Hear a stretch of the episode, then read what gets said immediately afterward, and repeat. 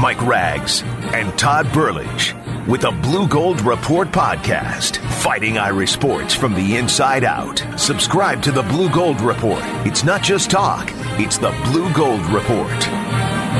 Well, hello again, everybody. It is the Blue Gold Report, talking all things Notre Dame sports. Uh, springtime 2018. Always a lot of fun. Lots to get to today. This edition of the Blue Gold Report being brought to you by D.O. McComb and Sons Funeral Homes. They're proud sponsors of the podcast. Well, we come back with Notre Dame hockey loss, uh, disappointing loss in the championship game. No doubt about it. They basically played a road game out there in St. Paul. Uh, we'll talk about that. We've got some spring football football to get to as well. And some great news on the basketball front as Coach Mike Brey gets a contract extension. Both Todd and I are huge fans of uh, Mike Brey, and we'll talk about what that entails and what exactly we can count on from him. My name's Mike Rags. Happy to be your host and happy to welcome in the lead writer for Blue Gold Illustrated, all things Notre Dame sports. It's our good buddy Todd Burlage. Todd, how you doing today? Doing well, Rags. How are you, sir? Fighting a little bit of an allergy cold thing, but we will muddle through, my friend. Well, the weather's changing on us now, so we're actually maybe getting some warm weather, and, and these kids can uh, practice outside maybe once in a while and have some fun with uh, spring right. practice. A blue gold game is coming up in it real quick. Uh, before you know it, it'll be here. So we've got lots to get to, uh, including I want to talk about that Mike Brey contract. That's going to be awesome, and we'll we'll dive into that a little bit later on. But right now, let's uh, start every show start this show like we start every show with your blue gold nuggets. Indeed, Rags, and think about it. Yeah, next next week we'll be previewing said blue gold game. So indeed. Start with some basketball news. The Atlantic Coast Conference announced this week the men's basketball opponent matchups. They don't have specific dates or times or anything like that, but they do have the home and away and repeat opponents. And for Notre Dame, the repeat opponents are Boston College, Georgia Tech, Virginia, and Virginia Tech. Those two Virginia schools are pretty good, obviously. The home opponents will be Clemson, Duke, North Carolina State, Syracuse, and Wake Forest, in addition to those repeat opponents, obviously. And the road opponents will be Florida State, Louisville, Miami, North Carolina, and Pittsburgh. The ACC runs an 18 conference game schedule. This will be the last season. This upcoming season, the 18 19 season, will be the last time they do that, Rags. They're moving to a 20 game conference season, which will be kind of interesting. I think the coaches all got together and they realized when it comes to RPI and building resumes for the NCAA tournament, the more conference games you play in this powerful ACC, the better off you are, and the more teams tend to get bids. And I think Mike Brey has been a driving force behind a 20 game conference schedule, so he will get his wish starting with the 1920 season. Moving on to hockey, a couple Notre Dame Fighting Irish seniors signed contracts. They're two year entry level contracts this week. Uh, Andrew Oglevie, he had already signed one with Buffalo a little bit earlier, but he has two teammates join him. Jake Evans of fame, who had the game winner in the 4 3 win against Michigan that set Notre Dame to the national championship game. Jake Evans signed his two year contract with the Montreal Canadiens. These contracts that I'm going to talk about here all start in 2018 19. Evans had 41 goals, 97 assists, and 138 points in 158 games played. He only missed one game his entire four year career here at Notre Dame. Had 13 goals, 33 assists this season, his senior season. Also signing a contract this week, Jordan Gross, another senior. He was a, a kind of a co captain, two year entry level, just like Evans. He was the 2018 East Regional Most Outstanding Player in this in this uh, postseason NCAA tournament. He had the overtime game winner against Michigan Tech that sent Notre Dame to. Uh, that was actually the opening round game there. Gross for his career had 36 goals, 85 assists, 121 points. He played in all 159 games during his time here, during his four years here at Notre Dame. Very impressive right there. Never missed a single game. His 121 points are third all time among Notre Dame defensemen. So pretty impressive stuff. He had 10 goals, 20 assists this season. Moving on to football slash baseball. I thought this was kind of interesting, Rag, so I thought, thought I'd throw it in here with the Blue Gold Nuggets. Tight end Cole Kmet, we know that he is doing pulling double duty with the baseball team and the football team. Well, on Saturday he had a wonderful practice. It was an open practice. He looked great in this morning football practice all over the field. Did a really nice job. And then he moved over to the baseball diamond later in the day, and he earned his fifth save of the season. Uh, Notre Dame beat number six Clemson five to two, and Kmet pitched two and a third inning. He gave up two hits and three walks, but he struck out four and earned the save in that game. So, so that truly is the definition of double duty right there. Football by morning, afternoon uh, baseball by afternoon, and those are your blue gold nuggets. Uh, and you bring up baseball; they're they're muddling along right now at fourteen and nineteen. They've played a lot of top twenty-five teams. They're four and eight yeah, against really top twenty-five teams. And uh, coming up, they've got three games against NC State down in Raleigh, and they're actually going to head to Indianapolis on their way back home and play number thirteen Indiana. So uh, they got a tough slate ahead. I mean, it's great that they're playing that tough competition early on, but uh, right now five games under five hundred. And that uh, Oglevie kid, you know, you mentioned him real quick. Uh, that, I mean, he's a stud, and he's leaving after his junior year. I mean, leads the team in almost every category. So hope, it's good to see him latch on, and hopefully he has some success in the NHL. Yeah, Buffalo Sabres there. I know uh, we talked about it a little bit last week. It's interesting because when you think of players leaving school early to go pro, you, you, your, your mind immediately goes to basketball. Sure. But in all honesty, it happens more in college hockey than any other sport. So that Oglevie's a great example of that. Uh, great stuff. Uh, well, let's talk about the hockey now and get a little more in depth. Uh, last time we talked, they were heading into the Frozen Four, and uh, uh, they did real well in Game One against Michigan. And uh, you know they just couldn't muster any offense really right. against Minnesota Duluth. They only had 19 shots on goal. Once Minnesota Duluth got the lead, it never really felt like the Irish are going to break through and tie the game. Yeah, and that lead came fast, that 2 nothing lead. You're right. And a couple breakdowns there by Notre Dame defensively allowed for those two quick goals by Duluth there. You know, you kind of thought after it did get to 2 to 1 rags, you start thinking, okay, another Notre Dame comeback, more magic here. But you're right. You never did get the feel it was going to happen. I thought Notre Dame looked tired in that game. Yeah, I really did. Both I agree with that. Really from start to finish. And I was a little bit surprised when you, you make it to the finals. Although they did have to expend a lot of energy playing five straight games where they won either in overtime or late in the third period, all one goal game. So, so maybe that finally caught up with them a little bit. Finished the season 28 10 and 2, very impressive. And, you know, obviously disappointed you didn't bring home the first national championship in hockey to Notre Dame. But boy, a, lot of great moments and, and, a, and, a, lot of great memories for this year.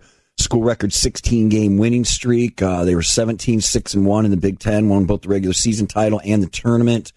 Um, seven weeks at number one rags. You know, they, they bounced out a couple times, but for the most part, uh, they were at number one most of the season. Cale Morris, Big Ten sweep when it came to the awards, tournament, regular season, goaltending, most valuable player overall. First team All American, Mike Richter Award winner, uh, led the nation with a 945 save percentage you know, they're going to lose seven seniors off this team, but they do have 16 players returning, and among those 16 is Cale Morris. Yep. So a lot, a lot to look forward to for sure, Rags. And he's saved 33 uh, shots on goal in the finals game. And think about this: uh, if you want a little salt in the wound, Minnesota Duluth was the final at-large team to get yeah. in. They were the last team to get in. In fact, there's a formula in hockey and how they get these teams to get an at-large bid, and they edged Minnesota by point zero zero zero one in the formula to get in. So they were the last team to get in. And, and, and you know, if you, if you're looking at, you know, Cinderellas, we're always talking about the, the 64 teams. They would have legitimately been the, sure. the Cinderella team in this tournament. So, uh, a little more frustration there that this, they, they but you know, they, they ran a wave, they, they rode a wave as well. And, uh, you know, yeah. like I said to start the show, when you're playing at St. Paul and, and you got Minnesota in your title, it, it, I mean, it was, it was at least three quarters uh, Minnesota Duluth fans there, and you know that that in hockey that means a lot. Oh, I think so too. You're you're running on adrenaline, and, and you you've played so much hockey in the last couple weeks, and the stakes are as high as they're going to get. I think it makes a huge difference, Rags. I, I think you're right on point there. I wish I could remember what game, and you brought up that formula because it was actually Notre Dame that beat somebody. I can't remember who it was now, dang it. But Notre Dame actually beat somebody that helped Minnesota late in the season, that helped Minnesota Duluth actually get into said tournament. So mm. it was kind of Notre Dame's fault they even had to play them. But you're right, being the last of the 16 teams in and then to run through it, very impressive. They actually beat three number one seeds along the way. St. Cloud was the actual number one seed overall in the entire tournament beat them in the regional round. I believe it was the first first round game actually. Then beat Ohio State, another number one seed, and then obviously Notre Dame, a one seed for the national championship. There, there was something that came up. I, I mean, we reported it earlier on, but it kind of refreshed my memory when I was doing some homework on the hockey team. This is going to be fun here, Rags. Remember, on New Year's Day coming up here, the NHL is moving its Winter Classic, that outdoor game, to sure. Notre Dame Stadium. That's going to be awesome. And, yeah, and that's going to be Chicago versus Boston on the NHL side. Well, Notre Dame's going to play as well and some there's some rumors about opponents. It looks like it's probably going to either be Boston College or Michigan, and that's going to be a lot of fun. I can't wait to to check that out. That's that's, that's going to be a neat event. Last time Minnesota Duluth won the title was 2011. It was at the same arena as well, and now uh, the Irish are 0 2 in title games. Now, uh, Todd, they lost uh, back in uh, 2008 to BC. Yeah. So, uh, all right. Well, nonetheless, a very successful and fun season, thrilling season, especially if you take into account the last couple of weeks with the yeah. Big Ten tournament and everything they did in the Frozen Four and all that stuff. So, uh, let's turn our attention to football and uh, spring football. That is, we're going to actually talk. Uh, we've been teasing it for the last two weeks, but we are actually going to start breaking down the the offense uh, a little more specifically. Get into the positions there a little bit later on in the show. All right, tell us about Jay Hayes. He transfers. What what do we know? Here? What what's up? It was just it was the whole thing was kind of awkward as typically is with Brian Kelly, and there was quite a bit of outrage actually online about the way Brian Kelly addressed the transfer of Jay Hayes. He was a starter. He started 13 games last year. Obviously, he was the strong side defensive end. Did a nice job. 13 starts, 27 total tackles, three and a half tackles for loss, and a sack. Well, he was getting pushed big time this spring by junior Khalid Kareem. Um, Kareem actually played all 13 games last year as well not as a starter, but still had 21 total tackles, five and a half tackles for loss, and three sacks. Hayes is going to graduate in May, so I think he kind of saw the writing on the wall that he probably was not going to start. So he's going to go ahead, and I think it's a wise move. And Brian Kelly is still four scholarships over the limit, anyways. He decided to take his graduate transfer season somewhere else, and actually he's already visited Oklahoma at this point, uh, so he's going to get a top-notch school. It would certainly appear. But the reason I wanted to bring this up, it was just kind of interesting to listen to Brian Kelly instead of saying, Hey, thanks for your time here, Jay. Really appreciate it. You know, good luck with your future endeavors. First of all, the first half of this clip from Brian Kelly is talking about Jay Hayes, and then he moves in. Uh, uh, uh, no, I'm sorry. The first half of the clip is him raving about Kareem, the job he's doing, and then the second half of the clip is about just the way Brian Kelly addressed Jay Hayes' transfer. I was a little uncomfortable with it, Rags. He felt like he had earned the starting position there, you know, based upon his work both in the weight room and on the football field. You know, he, he was going to be the starter at that position. So yeah, we we believe that based upon his production. You know, I think for him it's it's workload. He's he's got a real good uh, length. Uh, he has a knack for pass rushing. Uh, just has a knack of being there and getting to the quarterback. Um, I think for him, the next step becomes how do we get him up to 60 plays? You know, he was a 20 play guy for us. How do we get him up to 60? So, fatigue, strength, all those things coming together. But he's got some really um, innate ability to find to find the, the quarterback. Jay understands, you know, the standards that we have here, and um, you know, he just felt like you know a, a change would be better for him, and so uh, we granted him a release um, to anywhere that he wants to play. We, uh, we gave him um, the opportunity to come back if he could meet the standards that we set here. And, um, you know, I, I don't know what his thoughts were. I can't read into his mind, but um, he's decided to, to transfer. He'll finish his degree this semester, so he'll be a grad transfer, so he'll be immediately eligible. And we love Jay. We wish him the best as we all like to do, let's read between the lines now. Because uh, I don't like this, the, the, the, lines of we've set a standard, he doesn't want to reach it, so he's leaving. It implies that um, his work ethic doesn't meet the standards of what Brian Kelly wants on the field. And since it doesn't, writing's on the wall, he wants to leave. I, I didn't like that tone at all. And uh, it was, you know, like you said to start the clip, was it totally necessary? Probably not. Well, I mean, I, I, love how Brian Kelly talks about standards all the time. He holds, you know, he holds his players to these high standards. Is, not this the guy that had to forfeit, uh, vacate mm-hmm. wins from two entire seasons? He's the losing, losingest coach all time in Notre Dame history. Valid point. I am not a huge Brian Kelly basher, but at the same time, he's always talking about how the, the program is held to this huge standard, and he's kind of the keeper of said standard, and, and it just doesn't fit. I mean, Jay Hayes put a lot into this program bought his time until he could get in there and play. Did a nice job, and I think was really prepared for a bust out year this year. And well, um, but couldn't he have just said, "Look, Khalid Kareem yes. is, is is really emerging here, and maybe Jay saw the writing on the wall, and that's one of the reasons he left." Like he could have played it like Kareem's going to be the stud here, and his position is, you know, his his, uh, his time on the field might dwindle, so he wanted to get as many eyes on him as possible, so he's going to go somewhere else. Why couldn't he have just said that? Right, exactly. That's that's how you. I think you should have handled it. And Kareem, he certainly is a star in the making. Really was wonderful last year in limited time. I gave you his numbers. I'll repeat them. You know, in, in not as a starter, but played in all 13 games. 21 total tackles. I think the five and a half tackles for loss and the three sacks are what jump out at me. It's actually more than what Jay Hayes has as as, as the starter. Uh, so Notre Dame is certainly in good hands here and it does get him one spot closer to that magical 85 scholarship number. So uh, normally, you know, you're going to have to face about 100 snaps a game, let's just say. So obviously he's not going to be out there. Is Ogunde- Ogundeji, is, it, is it, that's the name I keep hearing about, that he's going to yes. actually get a lot of snaps as well?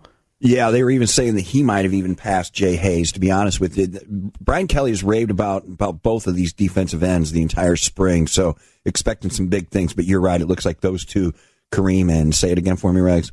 Ogundeji. yeah, those two guys are gonna not to be split not to now. be mistaken for Ogunbowale. Ogundeji. exactly. I also hear that they might throw in Jamir Jones too, the linebacker, kind of converting into an end to maybe uh, fill out the depth chart a little bit there too. So uh, yeah, it's a shame. Like like I said, sometimes when these guys leave, he he likes to kick them while they're down, uh, whether it's yeah. Kizer or you know or Zaire. You know, sometimes it's just like eh, you know what, just leave better off alone. I I, I don't get it. Uh, but anyway, we digress. Let's turn let's turn about the new practice facility. Uh, you wanted to bring this up. Uh, it, it, sounds like it's going to be you know much like everything else that they've upgraded on this campus. Yeah. This is going to be state of the art as well. It is going to be, and this was this has been in the works. We knew it was coming, but it didn't become official until this week. Going to be 111,400 square feet. so it's going to be an impressive facility. Let me give you kind of the breakdown, the lay of the land here. Keep in mind that especially during the wintertime when the guys can't really go out and practice outdoors. That Loftus Center, man, it's it's bull, it's busting at the seams, man. Twenty six sports teams trying to pack in there and schedule things around. Notre Dame was to the point with its football team; it had to bring all the guys in at five a.m. to get their runs in and their weightlifting in because all the other schools and all the other teams were coming in. So I, I get it. it. It's a necessity, especially since the NCAA passed a rule now you can't start practice until six a.m. So that made things even more interesting there. What this is going to look like for people that are familiar with the lay of the land over there, the West Field, the, the, the outdoor practice field at LaBar, the West Field, which is the one closest to the Joyce Center, that's going to become the indoor practice field. Okay. So it's going to be, uh, the ceiling's going to be 76 feet high. Inside the Loftus Center right now, it's only 52 feet high. So the punts are clanking off the roof. It's hard to work on kickoffs and everything else. So that won't be an issue with this higher roof. Okay, in addition to that, now the Goog, the actual Goog building will now extend all the way out to that road. That road will close. That will become a walkway. Hmm. And what they're going to do, the second story of that addition to the Goog, that will be a kitchen. Right now, all the food for the football team is catered in and brought and wheeled in all the way from across campus. They'll have the own, their own kitchen facilities up there on the second floor of the expanded Goog underneath the first floor, that will be a football only weight room. And that's what's going to be nice. These kids will be able to come in whenever they want, not trip over the soccer team, the lacrosse team, or whatever the case may be. That's going to be nice. And then there'll be a walkway over the top where the players can come. They don't, you know, if it's pouring down, raining, or whatever the case may be, they'll be able to get into the indoor practice facility, no problems. That's going to be really nice. Brian Kelly has been clamoring for it. Brian Kelly gets what he wants. It's going to be interesting, though. Um, they are going to share. Brian Kelly says he's going to be a good steward, and he, we have a clip here that that will um, show that. It's also going to be used by the men's and women's soccer teams as well. So this isn't necessarily a football only field. Now the weight room and the kitchen facilities, those are football only. But here's Brian Kelly talking about the indoor facilities and why it was so important for Notre Dame to do this. Much needed, obviously, um, and we're very excited about the fact that you know for our schedule, for example we now can come back in the afternoon in the off season and do our running program. You know, we, we have to get up early in the morning and get both our running program and our weight training program in the morning because Loftus is booked all afternoon. Um, that's hard on a football team. You know, when they got to get up every morning at 5:30, uh, it takes its toll. So, um, reducing that overload um, was crucial to our development as a program. Um, and, and we'll be good custodians uh, for the other sports as well. We'll be able to work out schedules where I think in the press release we talked about soccer getting a chance to get in there, obviously, as well. But obviously, from a football perspective, for me, it's our lab. We, we really didn't have a lab enough for us to get in there and do the work we needed. Now we've got that. Thank you, Brian. Uh, well, the interesting thing is, too, Todd, 111,400 square foot. That's a big lab. it's pretty darn, and it's mighty big of them to allow. Oh yeah, we'll let other teams use it. Why not? Uh, yeah, you're on a college campus for crying out loud. Other programs should be able to use it. Not in Brian Kelly's world, that's for sure. Yeah, it's going to be. It's you know, and, and it's going to have a video board, a huge video board in there. And this is another project. I mean, keep in mind we've talked about it before that Notre Dame doesn't do any of these campus improvements unless it's privately funded. So this has all been underwritten by a group of benefactors yep. and donors and whatnot. And you know, it's going to open in July of next year. That's quick too. I'm, I'm, That's yeah, quick. Yeah. So uh, that that will be interesting. Yeah. So I think I think they're going to get started right away. And I I don't know what it's going to look like, but it's going to be a massive building. That's for sure. It'll be it'll be fun to see. But Brian Kelly again, he gets what he wants, boy. Brian Kelly, I know Charlie Weis was begging for training tables and better nutrition. They didn't pay any attention to him, but boy, when Brian Kelly says he wants something, he does get it. I'll give him that. Well, somebody else gets what he wants too, Todd, and that's the head coach for the Notre Dame Fighting Irish basketball team, men's team, and that's our good buddy Mike Brey. Congratulations to him; he gets a contract extension. The interesting thing about uh, this contract extension, it goes all the way to twenty four, twenty five. If he completes it, Todd, he will be the only head coach uh, for the men's basketball team that ha- will have a uh, a 25 year career here, which is pretty good stuff. It's great stuff, and it couldn't happen to a better guy. And uh, there's no reason to believe he wouldn't go all the way till 2024, 25. Uh, he's uh, he's 59 years old now, so that'll yes, so that'll get him to about 65 by the time he's said and done with that. That's just fantastic. My uh, worries of him going to Duke have definitely went down a lot with this contract extension. Yeah, I don't think he's interested in going anywhere. He made that pretty clear in an article on the South Bend Tribune talking to Tom Noie there. Yeah, a couple miles. How fitting, you know, two couple huge milestones, 400 career wins at Notre Dame.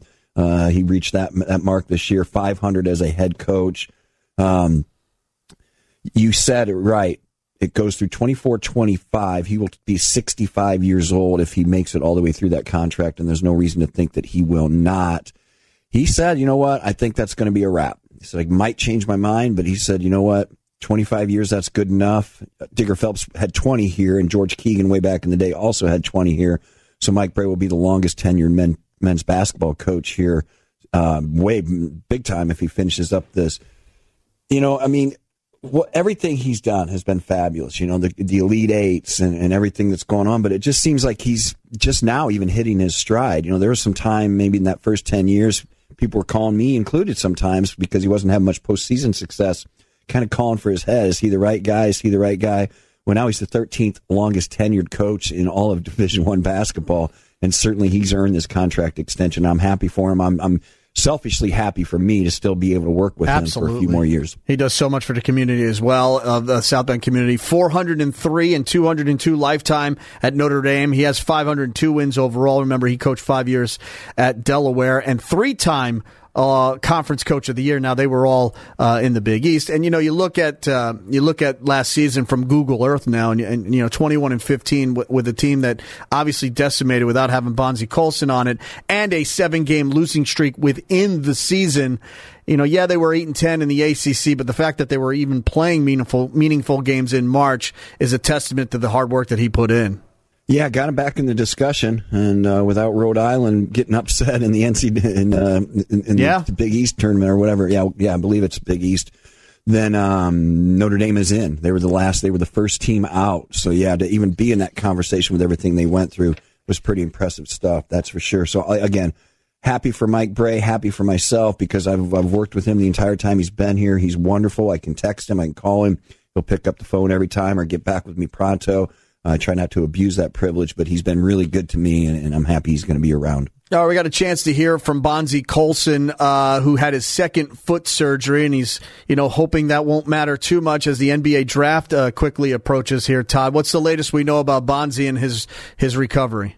Yeah, indeed. It, it, has basically the same bone, the same everything in that left foot. He, he did it again. He landed awkwardly in the Penn State game actually had a titanium screw in there already from the first surgery, and he landed so awkwardly, Rags, he bent that screw. so My he said God. this one hurt. Yeah, he said first one didn't hurt. As a matter of fact, he played on it against Georgia Tech and put up a double double. So it, that one didn't bother him so much. But he said uh, this one hurt and it hurt bad. Um, so they he actually uh, went to a well known surgeon to have this procedure done. A guy by the name of Martin O'Malley. He's the team physician for the Brooklyn Nets. He's done similar surgeries on Kevin Durant, Kyrie Irving, uh, Ben Simmons, to, main, to name a few. So Bonzi was excited about having the best in the business work on his foot. They took out the bent screw, put in a bigger screw.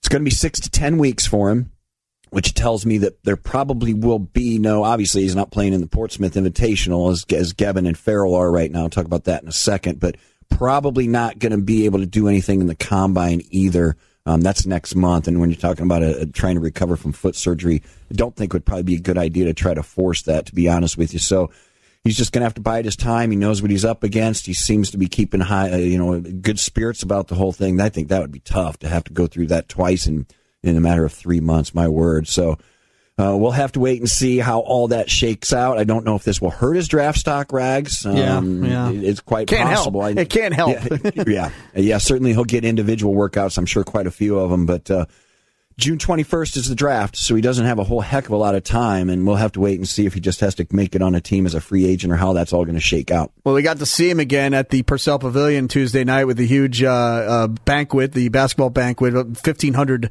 uh, fans piled in, and obviously uh, it was leaning a little bit towards the women, Todd, but understandable. Yeah. I mean, they're they're crowning champions. How how cool is that? And it was a big night uh, for Arike Ogunbowale. You're going to talk about, but also Jackie Young, who who brought home two major awards.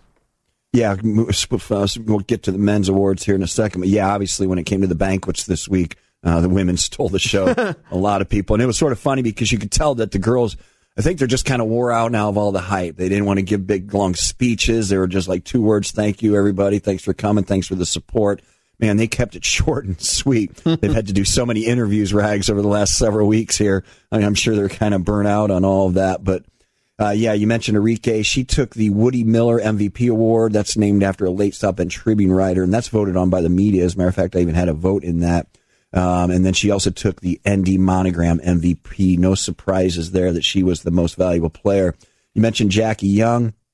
She uh, was her and Kristina Nelson paired up as co most improved. And then Jackie Young and Marina Mabrey, they paired up as co defensive players of the year. And Nicole Benz, she's a freshman. She won the Knute Rockne Student Athlete Award. Yeah, you said 1,500 people packed into that.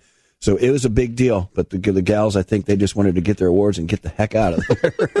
it was pretty funny. There's, you know what? When you're national championships, there's a there's a lot of demands. Oh on yeah, you. I think it's I think it's starting to wear on the girls a little bit. And the, and the men, what what we learned from the men? I mean, he had a lot less people to pick from, but so did uh, Muffet McGraw. If you think about it, uh, what, yeah. what happened on the men's side?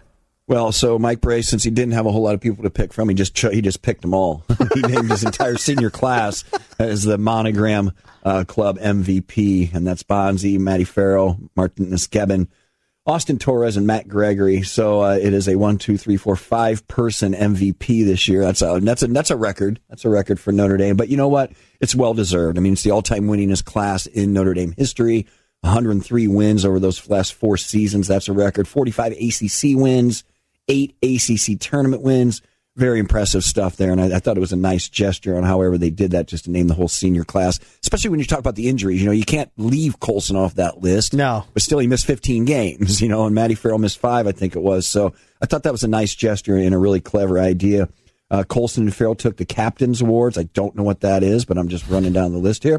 Martinas Geben was most improved. That was an easy one. I would agree uh, with T- that. Yeah, T.J. Gibbs he was the he was the first ever winner of the Empty the Tank Award. And boy, oh boy, they just go on and on here. Uh, and then Gregory got the Rockne Student Athlete Award, and Pflueger was Defensive Player of the Year, and Austin Torres won the Team Irish Award for the second straight season. So that will officially put this all the, the basketball seasons once the banquets are done you can start to look forward because that's a wrap. Well so mike brey is basically like a little league uh, coach now. Everybody gets an award and so yeah, nobody exactly. goes home don't hurt anybody's feelings. that's right. Nobody goes home empty handed no that's it, it's a great gesture. And obviously he had a bond with those five players uh, in the senior class that uh, maybe the the best bond he'll ever have todd. I mean that was a, a strong uh, relationship that he had. All right let's uh Let's travel back to uh, football because we've been talking about breaking down the offense here for about two or three weeks, and we finally have time to do it. Well, you know, the people winning national championships and getting the yeah. Frozen Fours. We had other things to talk about, but as we look forward to the uh, blue gold, now do you want to talk about the big fatties first, or you want to go skill players? Where do you, where do you want to start in all this? Because obviously, all eyes are going to be on Brandon Wimbush and what happens with Ian Book, and you know how many quarterbacks do they have, and who's the starting quarterback. Uh, the obvious places to go quarterback. Is that where you want to start? Yeah, let's just just kind of run down the skill guys, and we'll, we'll, we'll handle the big uglies later on here. Certainly, all starts with quarterback. Brian Kelly and Tommy Rees, the quarterback's coach, they're being pretty coy about saying there's been no separation. We don't know who the starter is, but watch a practice and see Brandon Wimbush get 80% of the reps with the with the first team, and I think it's pretty clear who uh, who's going to end up being the starter. Kelly did praise Ian Book this week a little bit after kind of knocking him back a week ago. He said he's just been inconsistent. He hasn't, you know, some practices he's doing well, others he hasn't. He says that consistency here in the last week has really improved. So he feels like Book's doing a better job than what he was early during spring ball. That looks like it's Wimbush's job to lose at this point, and I don't think he will. You know, we talked about when it comes to the offensive end of things, we've talked about two positions, Rags, that are going to be probably the most important when it comes to the success of this football team. And I think running backs right out of the gate yeah. is where you start here. And, um, you know, keep in mind, Josh Adams, obviously NFL left a year early. He racked up 300, I'm sorry, 3,187 career yards. That's fifth all time. So Notre Dame loses a very productive back. And then, you know, had a lot of attrition there as well. And so you're really left with two returning guys here in Dexter Williams, the senior, Tony Jones Jr., uh, that uh, he's a junior. They'll still need a third back, but let's start with Dexter Williams. You know, he's down 12 pounds. He's playing at 203 pounds this year, which I think is impressive. I think Brian Kelly's talked a lot about his commitment. You know, he needs to be more committed to the little things. I think that shows that he probably is. Um, 360 yards last year, four TDs, 9.2 yards per carry, which obviously led the team we asked Brian Kelly, is Dexter Williams buying in? Is he doing his pass blocking? Is he doing his pass receiving? Those types of things, because that was the big question mark on Dexter Williams is will he buy into this process? Will he learn the finer points of the position? And so far, so good, Brian Kelly said.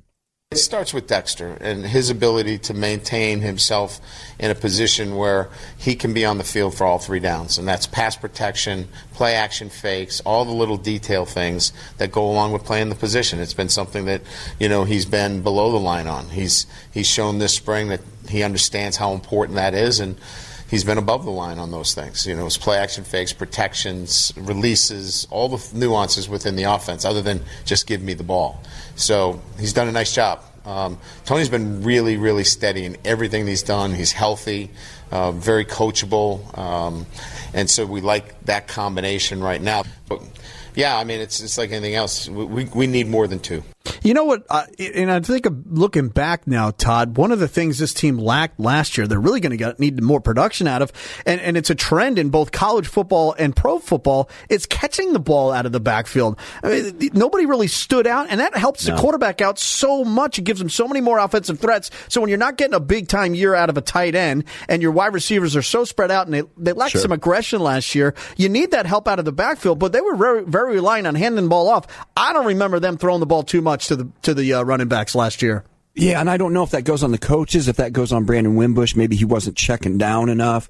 Um, certainly that's a nice weapon to have, though. You're exactly right. You, those those little short dink and dunk plays, those can turn into 60 yard touchdowns Josh Adams, easy. Josh Adams had 13 receptions. 13. Okay. I mean, that's nothing. And, and yeah, that's one a game. That's right? one a game, and uh, that's just ridiculous to me. Uh, and, and, and that's all the running backs there was. I mean, uh, Tony Jones Jr. Jr. Uh, had six, uh, and uh, Dexter Williams had two. Wow. I, I, would have guessed Williams had more than that. That's really interesting. I think he caught a touchdown pass, actually. He did. He was the only state. one. He was the only one that caught a touchdown pass. I mean, that is lack of production. If you, I mean, you look at the studs you're, like, you're uh, leaving, uh, yeah, you're leaving a weapon in the in, in the closet. You know. Yeah. Well, look at uh, Barkley from Penn State. That's one of the best things he does, and that's why he's so highly touted in the draft here. Not only can he block and run, but he's a great big time catcher out of the backfield. And again, it adds to my point. It really helps the quarterback out when you have that bailout. Oh, you're exactly right. That's something I think they really do need to look at from an offensive play calling standpoint. If not just, you know, sure. again, I don't know if some of that goes on Wimbush, But I think it's a great idea to build some of that stuff in. You know, a lot of times you get those screenplays. I, I don't even remember seeing him run one of those I, last know, year. And when when you start talking about these running backs, and I'm thinking in my head, I don't. I don't remember. I don't. Rem- I don't remember Dexter Williams catching a touchdown pass. I don't even remember that. So you're looking at total. Their running backs had 24 catches in the backfield. That's not good. No, that needs to improve. And Brian Kelly mentioned he needs a third back. Right now, it looks like it's going to be true freshman and early enrollee Jahmir Smith. This kid's the real deal. He rushed for 3,858 yards and 67 touchdowns in his last two high school seasons. Um, he's working hard there. At this point, it really does look like a 1A and a 1B between Williams and Jones Jr. As a matter of fact, Jones Jr. right now is listed as number one on the depth chart, but certainly it looks like those two are going to split carries evenly. And I think they do want to definitely mix in Jahmir Smith here as well with good reason. Brian Kelly really, he, it, it's a must that he has three running backs. Uh, let's look at the wide receiver here. Uh, it seems like I'm hearing uh, they've got a couple of like uh, slash players that uh, you know the, these these slot type receivers. Uh, Jafar Armstrong, and he's got injuries that's been hurting his success. But I'm hearing a lot about Avery Davis. How are they going to use Avery Davis? Interesting. Yeah, he's playing three positions right now. He's playing quarterback, running back, and wide receiver. So I think I don't know that he's going to really be mixed into in any of those units. I think they'll use him on special teams. He'll probably be a return guy. Um, I would have a tough time seeing him with the depth really at wide receiver. Although it is unproven depth, there's still a lot of quality players on this unit. We'll have to see what happens there, but I think he's going to be more of a special teams guy. I know Brian Kelly wants it. You watch him in practice, he looks very comfortable playing wide receiver. It's pretty interesting to watch Davis play. I, you know, we really didn't know a lot about him. He was a scout team quarterback, so he's kind of learning the real deal now. This kid's a hell of an athlete, Rags, that's for sure. I think who's starting to emerge here, obviously Miles Boykin, he has been the absolute alpha male of this group um, through the entire time. He's going to be the short side, outside receiver. He's going to start. We know that for sure. They're kind of trying to figure out who they want on that outside, the, the, the long side of the field on the outside. That was Kevin Stepherson's spot. And it looks like Chase Claypool is starting to emerge as the front runner there. This kid is a beast. 6'4, 229 pounds. He can burn it up too. Boy, this guy looks the part great, but he's another one of those guys similar to Dexter Williams when Brian Kelly talks about. He's always saying, well, you know, he's got to learn the details of the position. He's got to stay in this. He's got to improve. He's got to be more consistent. So I think if we can, if, if, if Claypool can do this, boy, that Boykin Claypool one two punch, that could be pretty impressive stuff right there. Claypool had 29 catches last year, so uh, certainly he's he has a little bit of experience. Um, he's going to be a guy that I think could have a bust out year, Chase Claypool. So keep an eye on him. And then the slot receiver at this point looks like Michael Young is the front runner, the sophomore. Um, that could be, uh, you know, you, you have a Chris Finke mixed in there as well. So we'll have to wait and see how that slot position shakes out. There are a lot of candidates there, but I love that combination of Boykin and Claypool, two great big guys.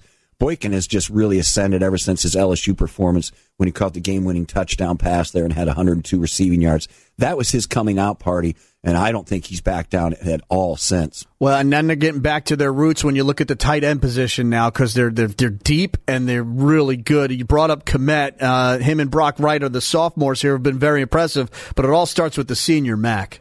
Yeah, and he's been terrific. Again, it's not like a broken record here, but he was another guy. Obviously, he's had suspensions, had some academic issues, wasn't even at the bowl game. So Brian Kelly said, you know what? He has to prove himself. He's another guy that's been kind of a head case, needs to get in the game and be consistent. He has not had a bad practice this entire spring. You talk about of all the guys that have had the major turnaround when it comes to kind of sketchy, unsure, what are we going to get out of him? Alize Mack is the one that has really emerged and showed that I am into this. This is my last go around. I'm ready to go. I'm ready to commit, and I am ready to contribute. He's another beast. You know, if, if they can get Brandon Wimbush gone, this offense could be really good. It's a little, you know, a little bit uncertain, a lot of new moving parts, but at the same time, when you look at the size of these guys and the athleticism of these guys, there are some quality players on this side, and everybody's been raving about Alize Mack. Again, he hasn't had a single, not one single bad practice. And you mentioned the depth, Cole Kmet. He's been terrific. Nic Weishar, the fifth year senior, he wants to make an impact. Go all the way down to Brock Wright. I mean, there, there's a lot of talented, pl- a lot of talented players in this position group. Rags. They're deep. They're definitely deep in that position. And, and, and you know, offensive coordinator Chip Long was talking about he's they're counting on Mack waking up and realizing you, you only get one senior year, bro. Yeah. And, and this is it. So if you're going to make a ca- there's no uh, there's no next year. This is it. So they're Well, ca- they're counting on that to to motivate him. Yeah, and you know, Rags, I, I said it when he came in here. I can't believe he's already a senior. It seems like he just got here the other day, but I thought he was going to be the best tight end ever to come to Notre Dame based on what he did in high school, the, the quality of high, you know, Bishop Gorman High School in Vegas, one of the top high school programs in the country, just dominated at that level. And then he came in kind of, and, you know, just kept getting in trouble and he just wasn't into it. And I think you're right. I, this guy has all the NFL promise in the world, but he only has one more shot to show it. And so um, hopefully he'll keep it together, stay injury free, and put up some big numbers. Uh, And, and I think he will. And you look at the front line here, and it looks like of all the stories that come out of the spring, perhaps the biggest one is this six foot six, three hundred eight pound junior Liam Eichenberg, who's really ro- rose through the ranks here, and he's going to be your left tackle. Yeah, it looks like you're uh, stealing my notes here, Rags. Yeah, you're Hey, exactly I right. pay attention too, Todd. because I don't think the coaches expected that. Um, they, they were they were very much uh, looking at uh, Robert Hainsey, Hainsey, yeah, yeah, yeah. who was at right tackle last year, split time with Tommy Kraemer there. I think they just assumed he would move over to left. That hasn't been the case. Eichenberg kind of out of nowhere has, a, from what I can gather, really locked down that position. He's 6'6", 308, as you mentioned. He has long arms, the perfect build. Meanwhile, Hainsey, 6'5", 291, so a little bit lighter, a little bit less broad, and obviously an inch shorter than Eichenberg. This is going to be a talented line for sure. But boy, that left tackle, think about this. Here is your hierarchy of left tackle here at Notre Dame. Zack Martin, Ronnie Stanley, Mike McGlinchey. Those are your last three left tackles at Notre Dame, all first round picks. So some big shoes to fill for sure for Eichenberg. Um, well, moving, go ahead, Matt. No, I was going to say, it convinces you that this kid's really doing his job because if they can talent evaluate at any position, left tackle seems to be where they've been pretty consistent at. Yeah, it's a great point for sure. And he, obviously, for him to kind of go from, you know, potential backup, maybe you know a little bit of an unknown. I don't know if that's the right word to starting left tackle. And it really, it's all happened kind of fast, just within the last couple weeks here. Um, but he will be your starting left tackle. All appears that way. Alex Bars a senior. He would move. He's going to move from right guard from last year. He was a starter at right guard last year. He's going to move over to left guard. Sam Mustipher, the fifth year senior here, he'll be center again. We knew Solid. that all along. Solid, yeah, it was yeah. like a three three year starter. I think he'll be. Uh, Tommy Kraemer, like I said, he split time with Hainsey at right tackle last year. They both had about the equal number of snaps. Kraemer's going to move inside to right guard. He's a junior. And then Hainsey, who's only a sophomore, he will stay out at right tackle. So, so pretty solid stuff. And we talked about depth at a lot of these position groups, and I think you'd be remiss if you didn't talk about it here on offensive line as well. Brian Kelly has raved about Josh Lugg. He's just a sophomore. He's done a really good job. Trevor Ruhland has had a lot of work with the ones during spring ball. He's a little dinged up right now, so he's been put on the shelf. And then sophomore Aaron Banks has drew some high praise as well. So certainly this this unit, I believe, is going to be just as I mean I shouldn't say just as talented when you're going to lose two NFL first rounders off it from last year, but it's it's going to be a heck of a good offensive line. There's no doubt about that. And it can absorb an injury, God forbid, if it has to, with the depth on this on this uh, position group. And I guess we have Brian Kelly here talking about the whole offense overall. Yeah, Brian Kelly just kind of breaks down where where he sees his offense, and I thought it was a good way to kind of sum up uh, the position breakdowns. I think I've got a better idea of, of some of the, the areas that need to continue to develop and some of the areas that I think have seen, um, you know, pretty good progress through the spring. I think, um, you know, like our running back situation um, continues to strengthen. Um, you know, we need to find we need to find more consistency at the wide receiver position. Um, Miles does some good things. He gets a little tired and fatigued because of all the work he's doing, and, and, and then his productivity dr- drops a little bit. But he's got to get matched with with uh, Claypool's got to step up, um, you know, and, and give us more on his end. And he's you know he was injured, you know, so he's he's working through that process. So I would say on the offensive side of the ball, you know, we're going to find that we've got seven, eight guys that we can work with. We'll find out what the best rotation is there. I think we're going to be solid there. I like our tight end depth. I like our running back, and, and now we've got to find something at the receiver position that gives us good balance. Brandon's made some progress with um, uh, his accuracy, uh, his consistency. Uh, he did a great job today in period 13 where we added a little bit of chaos to the situation where he went through a progression and checked it down to his back for a touchdown. So good poise and presence in the pocket. So a lot of positive things good thing to say about pretty much everything on that side of the ball. And, you know, it's so early in the process here, Todd. It's hard for us to get too jacked up about everything. But uh, you got to like the depth and the progression, sure. especially with the tight ends and the and the and the line up front. Uh, the skill position players, a lot of unknowns there. We just got to count on hope for the best. Yeah, certainly some high high. Uh, some top recruits. There's no doubt about that. And you probably like that, Rags, that Wimbush checked down and threw a, a, a touchdown pass to his running back. Yeah, did something. Well, you know, it's a lot easier to do in the you know spring ball. right. uh, yeah, exactly. Spring practice. Uh, all right. Well, uh, a lot of fun, Todd. A good show as usual. We'll do it all over again next week as we inch another week closer to the blue gold game. We'll break that down. We'll look at some defensive players yep. as well. Uh, great work, Todd. We'll uh, we'll talk next week. I do want to remind people the Blue Gold Report is brought to you by our good friends at D.O. McComb and Sons Funeral Homes. Todd, talk to you in a week. All right. Thanks, Rags. This has been a presentation of Opt In Productions.